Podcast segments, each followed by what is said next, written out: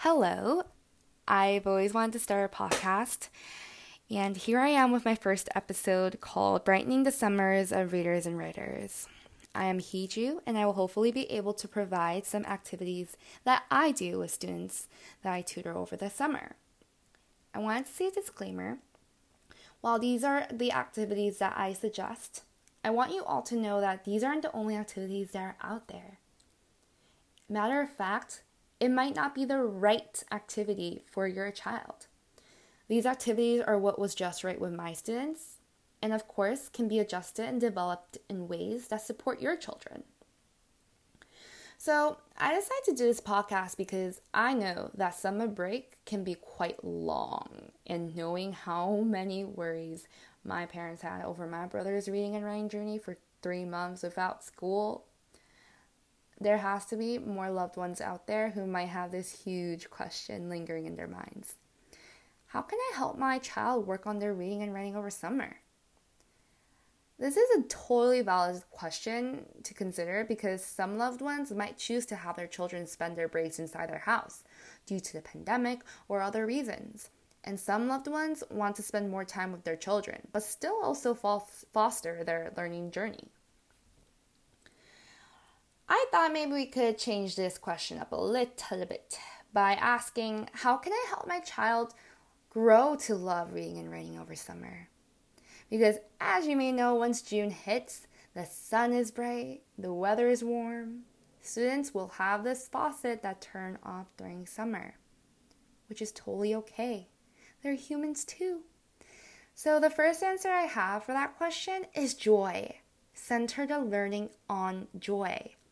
Now, joy looks different for every student, and I know that some kids might open the book easily and read for fun, and some kids might prefer another activity to thrill their minds.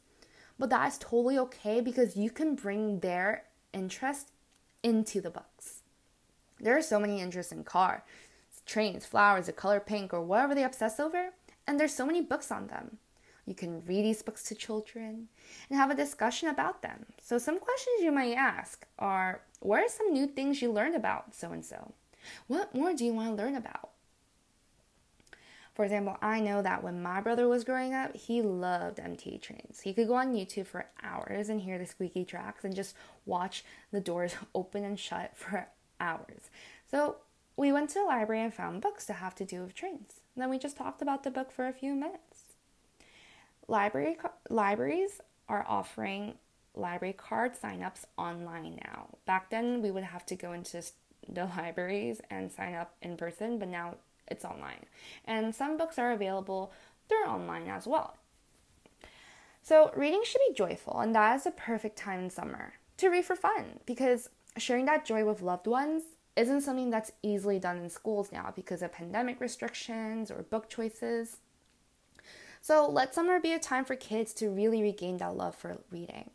And if the interest of the child happens to have a place or a museum dedicated to it, try to take that child on a trip. And if that's not possible, there are virtual visits as well. And even then, sometimes it might not be possible. However, kids have this incredible imagination and they're waiting to be cultivated.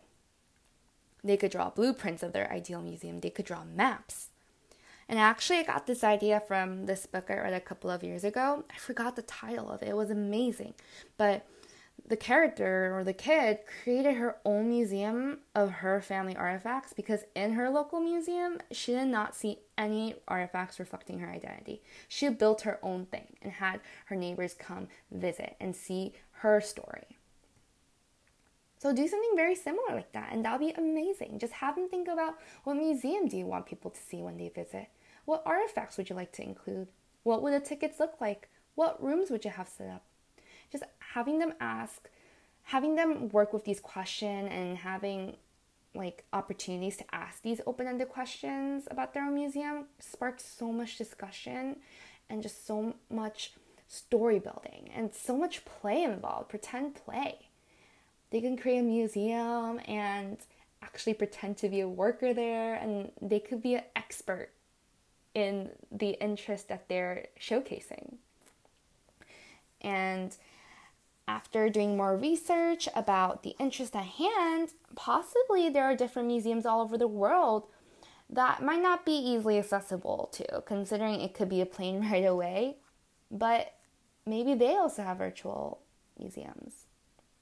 And in terms of writing, have them fall in love with their favorite pen or writing utensil or piece of paper. And have them draw or write about one gratitude in their life. So I know a student that I used to tutor, she would use this pink sparkly pen with like a fuzzy ball on top, and that really motivated her to keep on going. And she felt really happy every time she was writing. She was able to associate her joy with that pen to writing. And in terms of writing about gratitude, it's something that as adults we need to work on.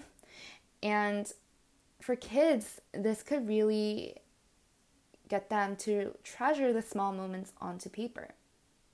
I remember during my spring my spring breaks or summer breaks, I would stay home and I would come back to school and all my other classmates would go to Disneyland or travel the world and I couldn't help but compare my experiences to theirs. But if I took time maybe during those breaks to really think about what I'm thankful for and make use of the daily lives, maybe I would be more confident in sharing my experiences with my class. Even if a summer break means staying at home, what about home are you thankful for? You might start with sentence prompts as I like that, bum bum bum bum. Or today I did, bum bum bum bum. It was bum bum bum bum. This helps them really just see what they're thankful for in their daily lives, even if it means that they have to stay home and re- to really expand their writing is to just keep on writing and it's simpler than just that but having them associate their love for writing with a writing utensil like i said before could be really helpful.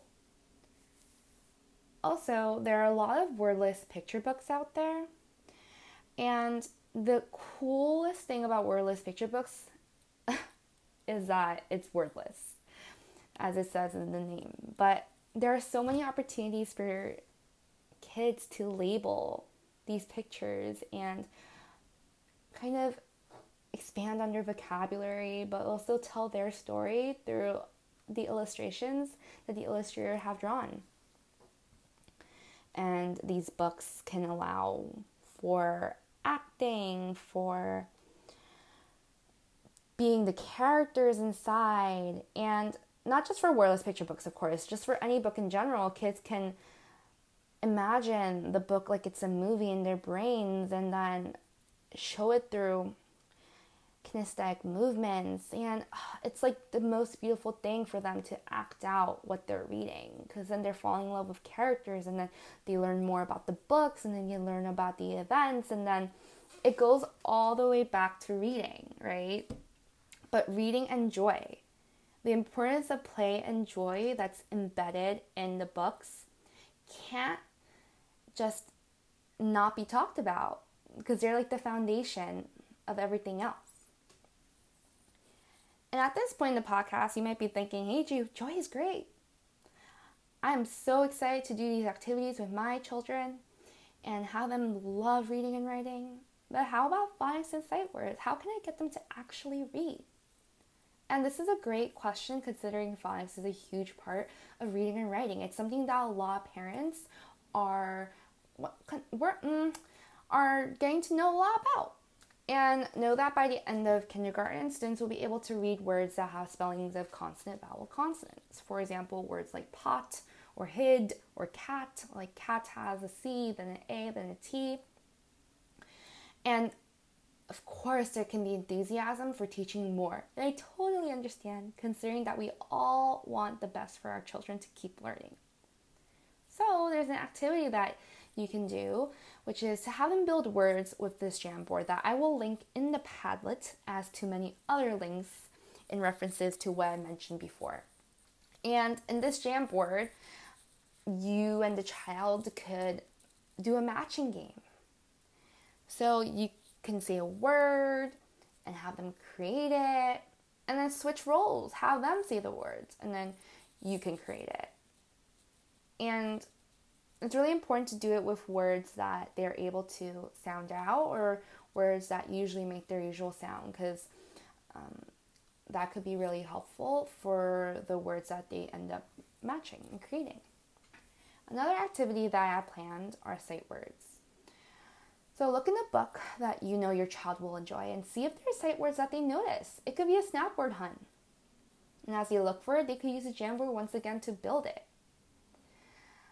Also, there could be an actual physical snap word hunt.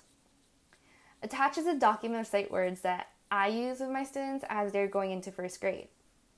So then you can write a word on a post it, maybe two or three a week, and hide them everywhere in the room. And then they have to seek and find those words. It's like an actual treasure hunt. And it's so fun because it's like kind of like hide and seek, but also gives movement breaks for some of them throughout the learning. I also attached a tool that I developed by reading a book. I forgot this book's name.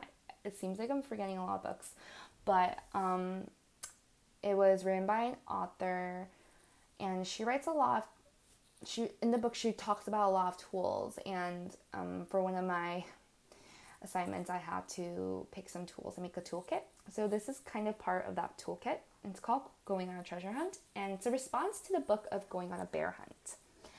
And in going on a treasure hunt there are words directional words that students might want to grow to learn. So i talk about it all in that um, link, so I don't want to break your ears by going through everything. It's listed out in steps, and the resources are all on that link. So I will leave the Padlet for that. But that's also an opportunity to really have them move around, be joy, but also be joyful, but also work with phonics. And notice how all these activities fall under fun. That is why I started with joy because joy is the foundation for everything that kids do. And I can just go for hours on creating more joy in reading and writing, but these are some of the few. And all references I made can be listed on a Padlet I made and will be linked in the bio of the podcast. So I hope you enjoyed listening to some of the activities I've done that brought smiles to the kids' faces, but also mine. And thank you for staying tuned. Um, I hope to make a new podcast episode. I don't know what it will be about yet, but till then, have fun brightening the summers of readers and writers. See you next time.